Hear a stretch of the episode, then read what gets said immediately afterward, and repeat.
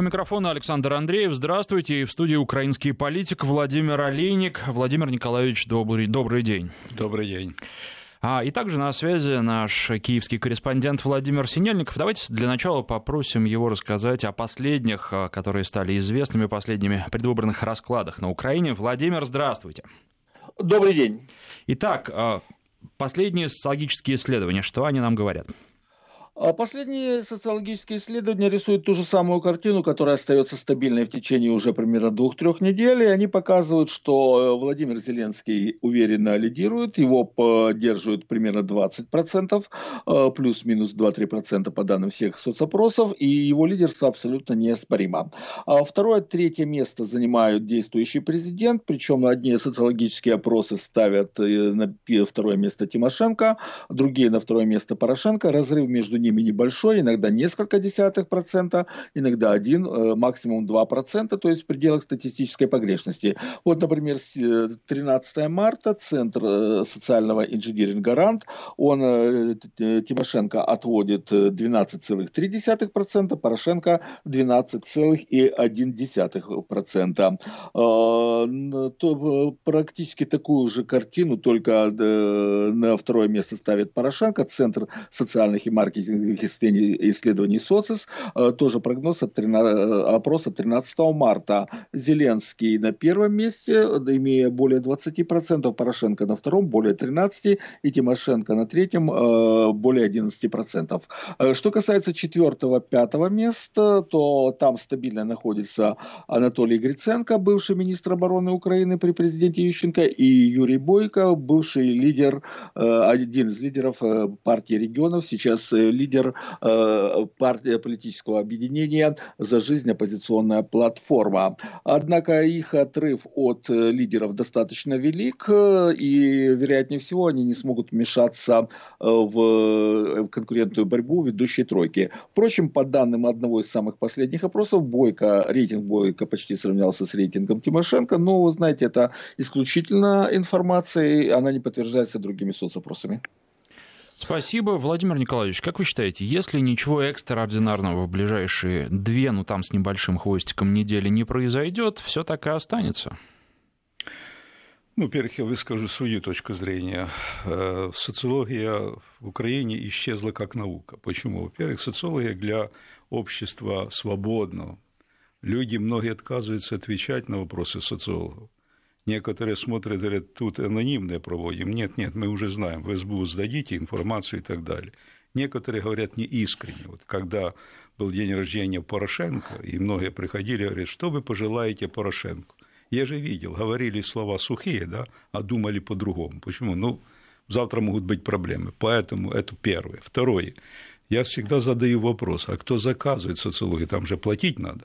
Или она за счет грантов – или за счет кандидата в президенты. И вот сегодня пытаются манипулировать социологией. Но если взять о тенденциях, да, то, конечно, Зеленский как бы лидирует. Но это не за Зеленского, это то, что у нас и у вас отсутствует против всех. Вот в принципе это против всей этой власти. Если уже клоуны у власти, то почему бы вот таким э, образом не проявить протест? Потому что будет делать страна на второй день после избрания Зеленского, я даже не знаю. Вероятно, умрем от смеха.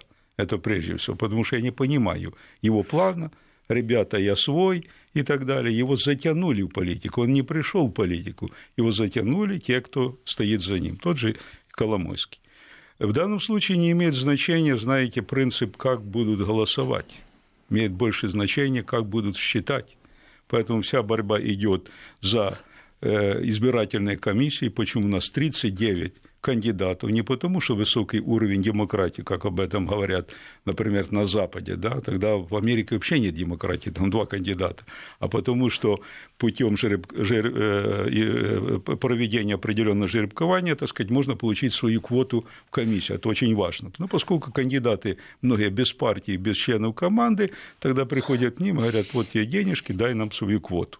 Поэтому, скорее всего, мы вошли в избирательный процесс, я боюсь, мы с него не выйдем, потому что любой результат никого не устроит. Там война идет. И боюсь, что э, будут посчитывать на калькуляторе Калашникова. Вот это боюсь. А, то есть вы считаете, что не исключен вариант победы, но в данном случае победы в кавычках Порошенко в первом туре?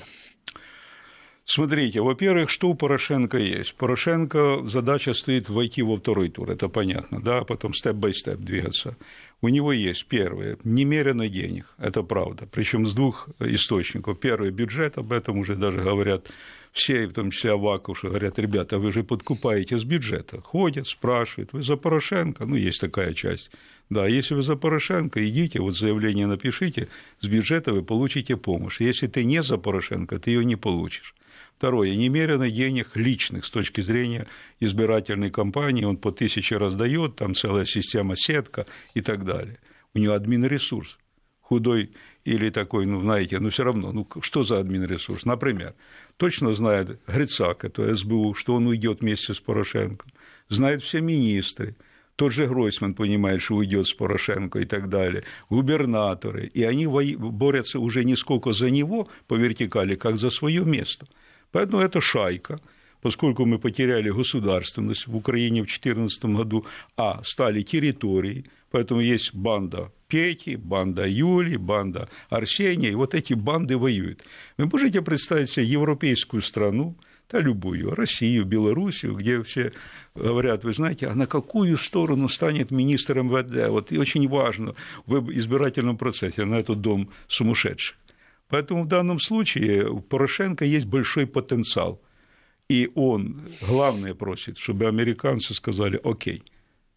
То есть, чтобы сказали и закрыли глаза. Но поскольку никто серьезно пока не оказывает на него давление, а он упрямо участвует в так называемом этом марафоне, то для него вот эти поездки – это как бы фон. А я же ездил, встречался, Томас, Вера, армия – никто не может предложить, а потом обосновать, почему у него вдруг появились такие позиции. Второй тур. А вот там уже будет и серьезная драка. Но там э, результаты тоже непредсказуемы с учетом всего вышесказанного. Знаете, у Порошенко есть одна вещь. В Украине э, мы очень сложно и не можем иногда дружить в силу определенного роста, потому что люди – это еще не народ, надо формировать народ и так далее. И элита – те, кто еще прорвался куда-то вверх, да, носят там хорошие костюмы, это еще не элита. Элита – это понимание. У нас много политиков, плохих, но мало государственников и так далее. Так вот, э, мы сложно дружим за, это правда, на этом, но против я вам скажу, такая, я бы сказал бы, знаете, ну, похоронная команда собрана против Порошенко, мощная, что даже Саакашвили говорит, но я не понимаю до конца этого маневра. Вот Саакашвили, который прилетит первым, он прилетит при любых раскладах. Представьте, а что с ним делать? Убить нельзя, очень знаковая фигура, да, говорят, пограничники не пустят. Я бы хотел бы увидеть пограничников, которые, кстати, подчиняются не Порошенко, а Авакову, и 10, 15, 20 тысяч стоят в Борисполе. Это же не пропускной пункт, куда надо приехать. Помните, он переходил границу пешком, да, там прорыв был он же уже почетный у нас пограничник и так далее. А здесь Борисполе, тут Киев, тут и Юля приедет, и все приедут, и будут его встречать не потому, что он нужен. Он э, является катализатором. О, а он, у него есть большая мечта – погонять Петю по крышам. Ну, это как, наверное, вот э, были фотографии убегающего Порошенко, срочно покидающего один из предвыборных митингов, и приезд Саакашвили – это еще больший удар по нему. Единственный вопрос, а почему он 1 апреля приезжает, а не 31 марта? Ну, первый, первого уже будет, так сказать, э, результат, потому что 31-го будет предварительный, еще там социология, ну и даже электронный, я думаю, вариант э, будет еще где-то первого. Э, ну, и День смеха, конечно, ну, по полной программе. Так вот, очень произошел переломный момент в Черкасах, в моих родных Черкасах, где я был мэром Черкас 8 лет, знаю всех участников, когда национальный корпус, а это политическая сила, в них три составляющие, это Азов, Белецкий, да, э, национальный корпус – это партия, и третье – боевое крыло, они же играли с этими нациками, это национальные дружины. Ну, так себе Петя играл, играл, а тут они вышли из-под контроля. Они свою партию играют, им нужен парламент, и Белецкий – это вождь. Он плевать хотел на Авакова, там никто никого абсолютно не контролирует. Контроль есть, но не абсолютно. Но в Черкасах произошел выход из этого процесса в силу определенных. Петя начал убегать мы увидели бегущего президента. прошла десакрализация власти. То есть все знают, что власть это... Я не могу представить себе в Белоруссии, в России, в Франции, так чтобы президент убегал. Это все потеря уже проявления. А потом пошла система. Это Житомир, вчера Чернигов, сейчас в Луцке и так далее. Мне это напоминает э, ситуацию 60-х годов, когда была такая группа в Китае Хунвейбин. Это молодое крыло, в рамках революции, культурной эволюции. Э, и в том числе была такая одна э, идея, что воробьи съедают урожай. И вот было принято решение уничтожить этих воробьей. Знаете, что делали? Очень просто. Они не давали этим воробьям садиться никуда. Гоняли их, гоняли. Вот чувствую, эти украинские хунвейбины начинают гонять Порошенко, чтобы он нигде не мог провести встречу и так далее и уже доходит до таких вещей, которые ну, выходят за пределы даже общечеловеческого понимания. Его вчера просто оскорбляли последними словами. Ну, Порошенко, если быть невыездным даже с администрацией, все. Это очень, э, знаете, чувствительная тема для подчиненных. Они же тоже смотрят, куда, с кем и так далее. Там есть опытные корабельные коты, которые тоже смотрят, куда крысы бегут с корабля и в какую сторону. Ну, а, кстати, вот э, некоторое время назад появлялись сообщения о том, что Порошенко, при том, что проходит предвыборная гонка, а, приглядывает себе э, страну для отступления, где можно осесть после выборов, если он их проиграет, ну и в качестве вот главной такой площадки называлась Испания. Как вы считаете, действительно такое планирование тоже идет параллельно с э, предвыборной кампанией? Конечно. Он же не идиот. У него есть пример с предшественником, куда-то надо бежать. В Ростов как бы уже занято, да, о, да и зачем он нам тут нужен в этом Ростове? Дальше называли две страны, там Лещенко называл это Молдову, потому что там его друг, Плохотнюк, миллиардер и так далее. Ну, во-первых, он его может принять, забрать денежки, они же бесплатно ничего не делают, да, потом отдать. Ну, что такое Молдова? Это не маленькая страна. Надавить даже Украина отдадут с удовольствием и прочее. Второе, Порошенко может, проиграл, набирать телефон, а все его бывшие друзья вне зоны в Испании. Но ведь претензии будут предъявлены Порошенко не политического характера. Вот ко мне эта преступная власть предъявила претензии политического характера так называемый, я автором являюсь законом. Они назвали их драконовские. Ребята, если бы предъявили мне захищение, там, убийство, воровство, э, коррупцию, да, это вопрос был другой. Но я автор законов, которые есть в Европе, в России, везде. В том числе, когда избивали начальника полиции в Черкасах, там такой колоритный дядька стоял, генерал Лютый, да, ему под глаз дали. И он кричал, ребята, снимите балаклавы. Так это же закон, один из которых э, я был автором, снять балаклавы. То нечего ходить на митинги с надетыми балаклавами. Надо идентифицировать лица, чтобы сама полиция и власть гарантировала безопасность проведения общественных мероприятий. Везде так существует. Поэтому бежать ему некуда. И вот он самым страшным является то, что он загнанный в угол. Вот я вам скажу откровенно, я сейчас Бога молю и слежу за ситуацией вот этой недели 10 дней. Почему?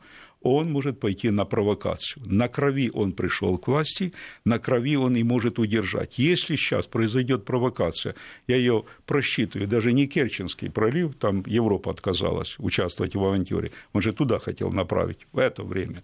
И американцы подбивали, давай, давай. Второе, я исключаю Донбасс, это как-то, знаете, уже мы поняли и так далее. Скорее всего, это может быть Киев. Это не окраин, это в Киеве, взрыв метро, что угодно. Но это же был факт, когда бросили гранату э, в сторону Верховного Совета, и очень погибли, и были ранены э, Нацгвардия и так далее. Они могут пойти на любое преступление. А на этой риторике разрывать отношения окончательно дипломатическое с Россией, рука Москвы. Э, и, конечно, тут он правит бал. Но я еще, это исчадие ада. И Порошенко насколько сегодня заигрался, что он понимает, бежать ему некуда, и он может потерять и жизнь, и все нажитое, непосильным трудом. Все. Но при этом он также понимает, что даже если он усугубит свою вину, усугублять дальше некуда, и для него проигрыш смерти подобен. Смотрите, мы сейчас попали объективно, а я хочу, чтобы мы не от личности, потому что когда может пройти изменение? Когда приходит президент, опирается не на Вашингтон, не на Европу, не на Россию, на украинский народ. Говорит, ребята, нам нужны изменения. Первое, мир, прямые переговоры с Донбассом. Прямые, что вы хотите? Ради единства страны.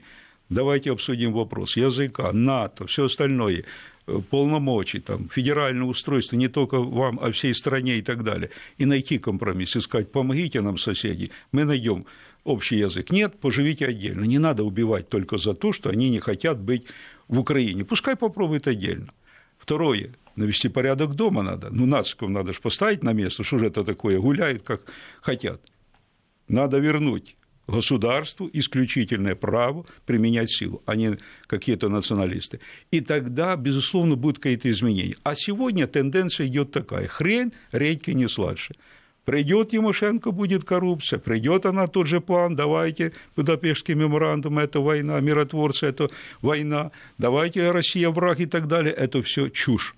Это не, против, э, это не в интересах украинского общества. Поэтому, к сожалению, тенденция идет к тому, что, э, я сказал, э, не знаю, кто выиграет, но проиграет украинский народ. И, скорее всего, будем двигаться в сторону развала страны, потому что там еще соседи, Венгрия, Польша, Румыния говорят, ребятки, а если гулять, так гулять. Давайте, если уже декоммунизация, такие Молотова, Риббентропа посмотрим, договор и так далее, тем более вот сейчас закон о языках, это ужас один, уже вся Европа встала на дыбы, вы что там, вы что там вытворяете? Ну, это пещерный национализм, даже не просто националист, как бы нынешний, а пещерный и так далее. Вот я украинец, да, я считаю, что это закон не антирусский, не антивенгерский, анти, антиукраїнський. Я українець от діда і прадіда. Я проти того, щоб мою українську мову комусь нав'язували. Хай разговаривают, размовляют. То есть мы должны жить в едином государстве, понимая, что мы разные, но мы едины. Они, наоборот, нас делят. Вы сказали, что Зеленский это не самостоятельная фигура. Может случиться так, что он, а, понятно, что шоумен, но при этом достаточно умный и хитрый парень, придет и начнет э, завинчивать гайки в свою сторону. Во-первых, для того, чтобы завинчивать гайки в свою сторону, надо, чтобы мы говорили, такие качества существуют. Вы видели вот на примере, да?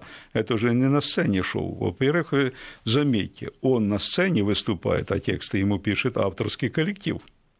Он кое-что импровизирует, но тексты пишет авторский коллектив. Я спрашиваю, а авторский коллектив в его проекте, как президент, кто? И мы знаем, Коломойский и так далее, и так далее. Там даже рассматривается так. Зеленский президент, да, обсуждают, а Тимошенко премьер. Послушайте, ну, это вообще. Я спрашиваю, а где украинцы вообще? Где украинцы в целом? Ведь я сегодня вам говорю откровенно, как украинец, да, я не националист с точки зрения того, что то, но сегодня страной правят чужие, пришлые и приблудные, чужие – это как бы наши, да, с паспортом и гражданин Украины, но чужие по отношению к народу. Они его уничтожают, они его не уважают, они его грабят. Пришлые, но это тех, кого прислали ну, вот американцев, министров, да, с прибалтов. Но это же стыд и сором, чтобы 45 миллионов и не имели своих министров. Помощники, там где-то советники, да, и приблудные. Ну, например, Саакашвили. Ходил-ходил, так нет, ну, давайте это вы можете себе представить, чтобы бывший, это вообще э, невозможно, это по классике управления, бывших президентов не бывает. А если ты назначил ее губернатором, знаю, он не первый, но не второй в Украине, он всегда будет э, президентом и так далее. Вы что делаете?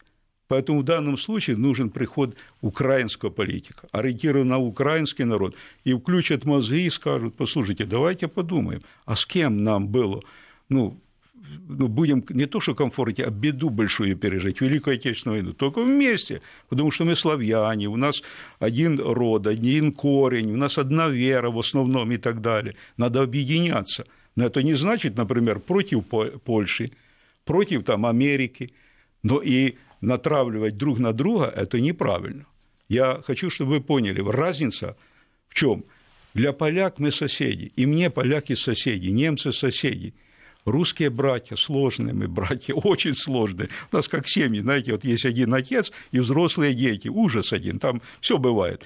Но мы все равно братья, нам некуда деваться. Беда вместе, радости тоже надо вместе. В этом мире надо выжить и искать те точки, которые нас бы объединяли, не разъединяли.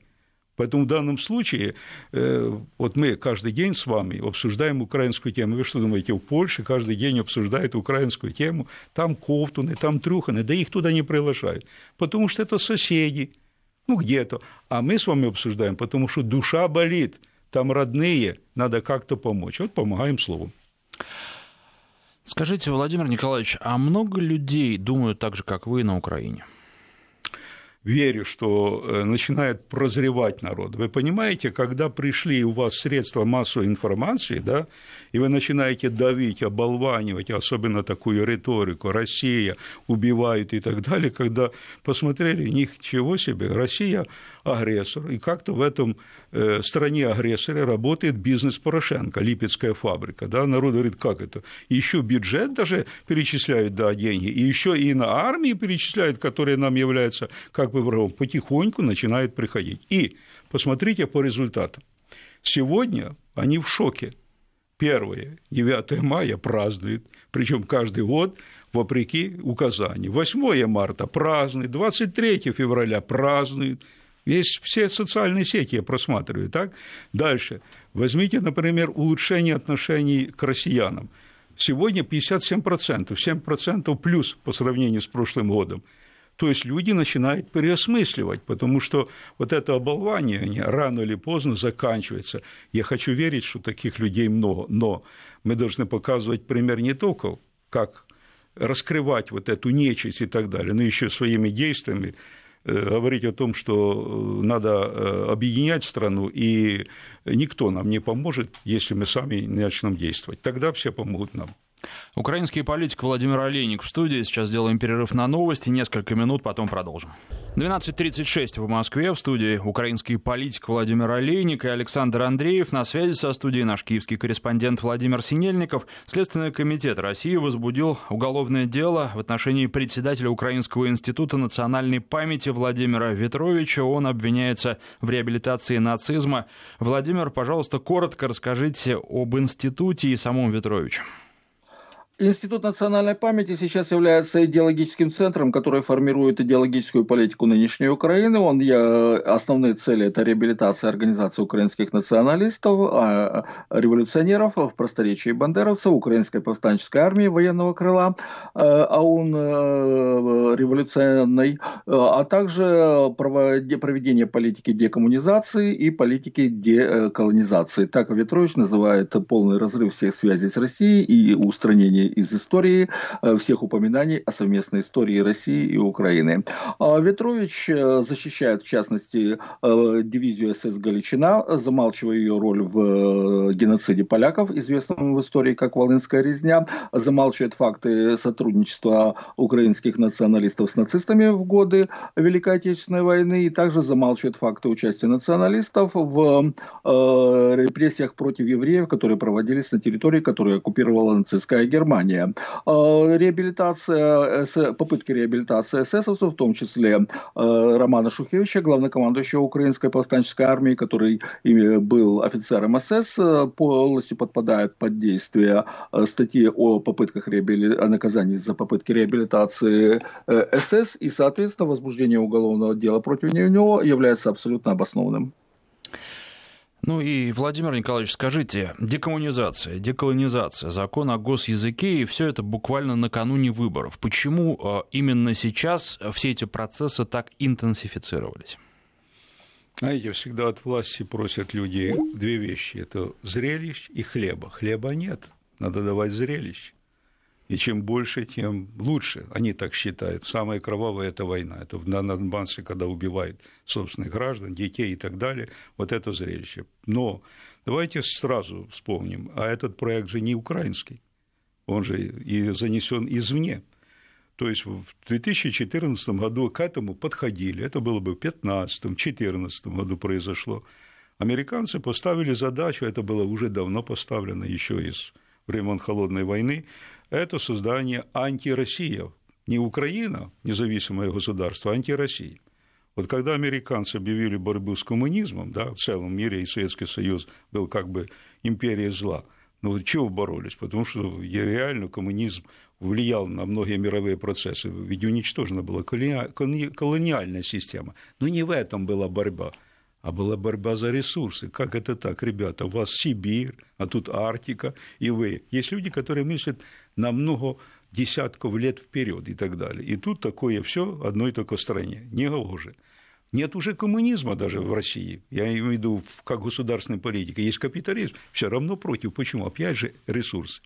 Ну, тогда посмотрели. Прошло это в Прибалтике. Помните, все под кальку. Такие же институты, точно реабилитация этих всех неофашистских организаций, те, кто был и служил фашизма и так далее, все это. Для чего? Самое главное, как инструментарий, это разделяй и властвуй. Не объединяй и когда появляется какая-то проблема, давайте обсудим, давайте найдем компромисс. Нет, надо разъединять. Надо, чтобы люди между собой постоянно ссорились по вопросам языка, религии, отношения к России и так далее. Ну, вот избрали Россию как страну-агрессора. Тем более это в мировом тренде. И вот когда мне говорят, тут появится какой-то там президент, который способен встретиться с Путиным, там многие говорят, для того, чтобы обсудить вопрос по Донбассу, я спрашиваю, а кто ему даст? когда сегодня американцы, я имею в виду внутренняя оппозиция Трампу, не дают встретиться с Путиным, которая нужна нам всем, не для того, чтобы урегулировать отношения между Америкой и Россией, для того, чтобы был мир и уверенность, что все будет нормально. Договариваться надо, ему не дают. Его тоже гоняют, как у Юнвины гоняли в свое время воробей. воробей. Не дают и все. Поэтому в данном случае мы имеем как раз вот инструментарий, который направлен на то, чтобы разжевать ненависть. И мы видим на бытовом уровне, а что вы не раз, размовляете, а разговариваете, появились варионы, ницои и так далее, которые ничем не прославились, кроме одного. Это вот такая ну, русофобия и так далее. Поэтому я, например, считаю, что сегодня в Украине появилось страшное явление. Тот же Порошенко, он является антисемитом, по своим действиям выражает межнациональную вражду. Он является русофобом, он является венгрофобом, и самое страшное, он является украинофобом. Они все ненавидят мой украинский народ, который хочет жить в мире и согласии. И жил до этого в мире и согласия, пока не пришли вот эти идиоты. Владимир Николаевич, но это делается с подачи Порошенко или вопреки его воле, потому что я был накануне референдума в Крыму, и вот а, то, что вменяли киевским властям в вину жители Крыма, одна из главных э, причин, по которой они говорили, что нет, но Киев для нас вот совершенно не вариант, это то, что им, э, они боялись, что им не дадут разговаривать на родном языке, на русском языке. Причем в Крыму очень многие говорят на чистейшем русском языке, которого и в других регионах России во многих ну, вот, не найдешь в таком чистом и первозданном сохраненном виде. А на Украине тоже очень много людей на вот э, той части Украины, которую Киев сейчас э, де-факто контролирует. А много очень людей говорят на русском языке и считают его родным. Получается, что перед выборами их ставят ну, в тупиковое совершенно положение, когда у них ну, выбора-то никакого нет. Ну вот смотрите, давайте открутим ленту назад, они не любят это вспоминать. Крым был на месте, еще не было конфликтов и так далее, и тут вдруг массовые явления, кто не скачет, тот москаль. Ребята, я не понял. А что, например, полякам у нас были нормальные отношения, почему, например, кто не скачет, тот поляк, но уже начали скакать начали уже разжигать вот эту межнациональную вражду, неприязнь к русскому, к России и так далее. Но когда произошел переворот, это был же основной договор между украинцами, что всякую власть меняем исключительно чем? Путем выбора. А тут вдруг захватили власть. А Крым говорит, а мы что, давали согласие? Нет. Поэтому у нас референдум достоинства. У вас революция достоинства, а у нас референдум достоинства. Тем более, что Крым говорит, а зачем наших детей и людей убивали под Курсами, это там, рядом с Черкасами. Я же об этом знаю, это правда. Только из-за того, что они были на митинге, так за это не убивают. То, что они разговаривают на русском языке, так за это не убивают. Конечно, Крым сказал, ребята, мы не хотим. Поэтому Крым сегодня, к сожалению, мы потеряли в результате госпереворота. Не надо Крыму предъявлять претензий. Чей Крым, поедете в Крым и спросите. Спросите даже в Канаде у мини, э, посла э, Украины э, Шевченко, который оформил имущество в Крыму по российским законам и учреждениям России. Он вам ответит России, потому что он оформлял там и так далее. Теперь по русскому языку. Вы понимаете, самое удивительное ругается между собой на русском языке. Вот помните тот же скандал в администрации президента, когда бросали и так далее. Тот же министр сегодня Аваков разговаривает на русском языке, и уже есть обращение в суд Порошенко вспомнил, что он не имеет права занимать должность министра, потому что на русском разговаривает. Это в суде уже иски и так далее. То есть это искусственное разжигание в этом вопросе, потому что для того, чтобы, вот когда мы говорим с вами, в мутной воде легко ловить рыбку, то для этого, чтобы ловить эту рыбку, надо воду мутить. Для нормального общества должна быть прозрачная водичка, да, все видно, что делает. Вот им надо как раз вот эта мутная вещь. Три больные вопроса. Это, конечно, безопасность в целом, армия они взяли. Второй вопрос – это язык и вера. Вот тут они внесли этот раскол. Владимир Николаевич, сейчас совсем небольшой да. перерыв. Вести ФМ. Но а, не станут ли эти процессы необратимыми? А, ведь а, власть, э, скорее всего, если никаких вот прям чрезвычайных происшествий не произойдет, поменяется, но будет ли новая власть преследовать те же цели и действовать теми же методами? Смотрите, я думаю, что мы попадаем сейчас в такой э, период турбулентности политической, что выборы президента будут не через пять лет, могут быть в этом году еще раз, и парламента, и так далее. Уже все, запаса нет прочности. Да? Единственное, что создали 5 миллионов рабочих мест дополнительных, но для украинцев в Европе и в России. Вот это достижение. То есть люди работают на чужие экономики, вместо того, чтобы работать на экономику Украины. Теперь относительно необратимости. 82% это вся социология говорит, что народ говорит, не туда идете. То есть по всем направлениям говорит, не туда идете. Значит, люди то понимают, что война это плохо, что всякие попытки договориться между собой да, это проще. С помощью соседей это плохо, но вот когда в семье происходит скандал, драка, избиение, да, и люди принимают решение жить отдельно или вместе ради детей, кто будет принимать окончательное решение? Соседи? Нет, только двое. Так вы сядьте и скажите, ради единства страны будем вместе с Донбассом, но уже будут другие формы. А соседи помогут. Нет, они разговаривают через Минск, через других, давайте заставьте. Кто кого заставит? Поэтому я считаю, что не произошли необратимые процессы. Народ прозревает, и он эту власть ненавидит. Посмотрите на антирейтинги. Все, кто при власти, за 70% зашкаливают. Они их ненавидят. Вопрос легитимности выборов. Уже и в Европе говорят о том, что что-то у вас странное происходит, особенно когда там, например, австрийских журналистов не пускают, которые при этом многие годы работали на Украине. В ООН заявляют, что нет сейчас на Украине условий для свободного выражения мнений, для свободного волеизъявления. Как вы считаете, а, вопрос легитимности, а, что после выборов по этому поводу скажет Запад? Ну, во-первых, он э, сейчас уже говорит, вы правильно, дает сигналы тревожные, а Россия тем более говорила об этом, и мы говорили. Я пытался зарегистрироваться кандидатом в президенты, не дали. Я сказал, что, ребята, я в России хотел бы проголосовать или нет, это мое право, вы создайте условия. Участки ликвидировали, я обратился в суд, конечно, проиграл, но идут дальше в европейские, посмотрим. Ну, в Европе начинает как-то заявлять, ребята, а что это такое? Журналистов не пускают, своих убивают, расследования не проводят и так далее. Но Европа, особенно Америка, ну, она подальше, им это неинтересно. А Европа смотрит, выпустили Джина, да, и они думали, что этим национальным, э, ну, я бы сказал, националистам и неонационалистам можно управлять туда, в ту сторону. Они в Европу двигаются. Они говорят, кто вы такие, полякам? А вы кто такие венгерцы? Что вы там язык какой-то национальный меньшинства не будет по-вашему и так далее. Так это не по-европейски, да плевать нам на вашу Европу. И они же об этом так открыто говорят. То есть зло не может быть только направлено против кого-то, оно будет распространяться в разные стороны. Поэтому сейчас уже тревога, потому что нужно нести же ответственность. Вот когда мы вспоминаем такую знаменитую фразу одного американского президента, что там в одной стране правят Наши, ну, сукины дети, ну, наши, да. Я спрашиваю, а родители кто? Вот и родителями является Европа.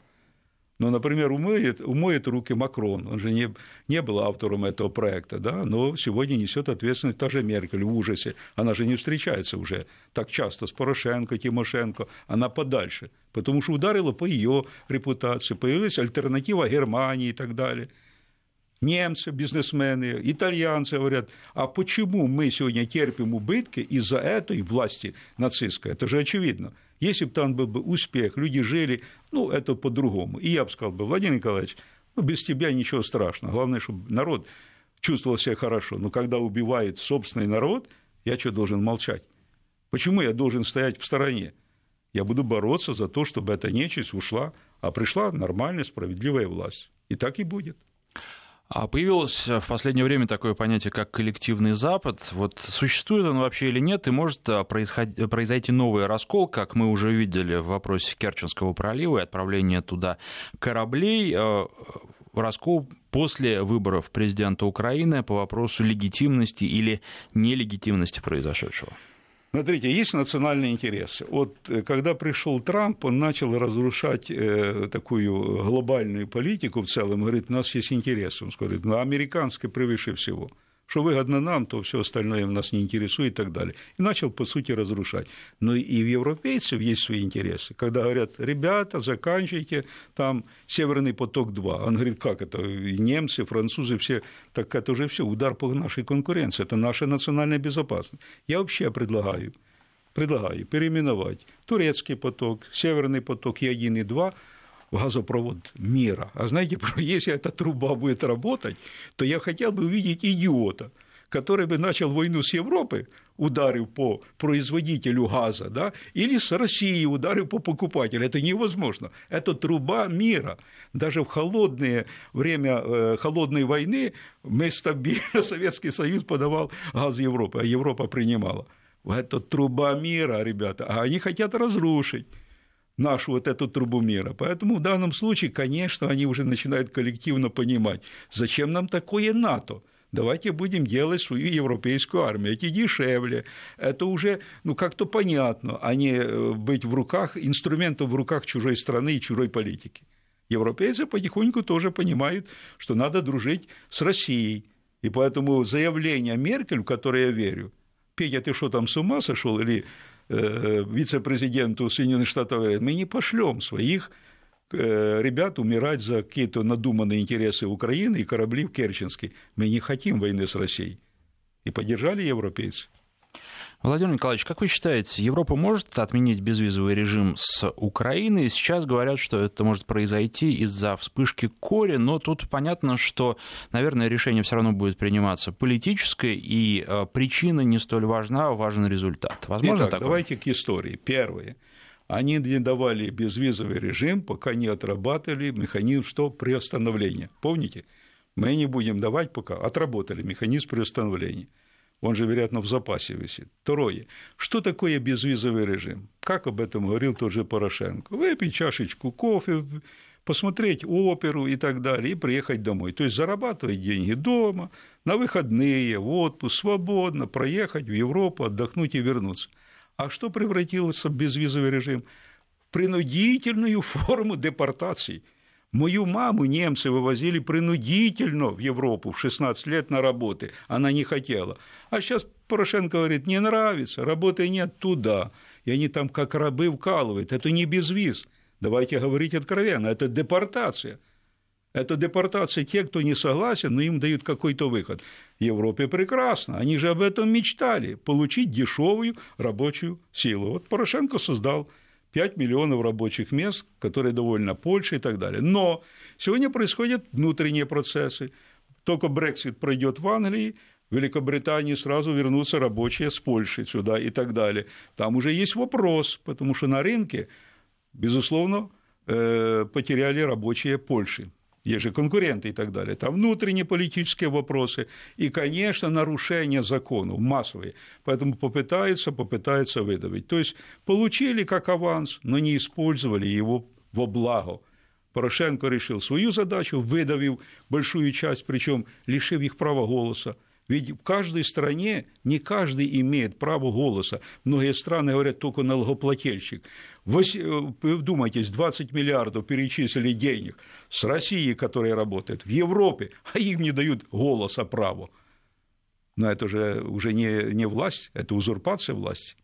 Поэтому, да, они могут приостановить безвиз в любое время. Могут приостановить. Для этого они разработали механизм.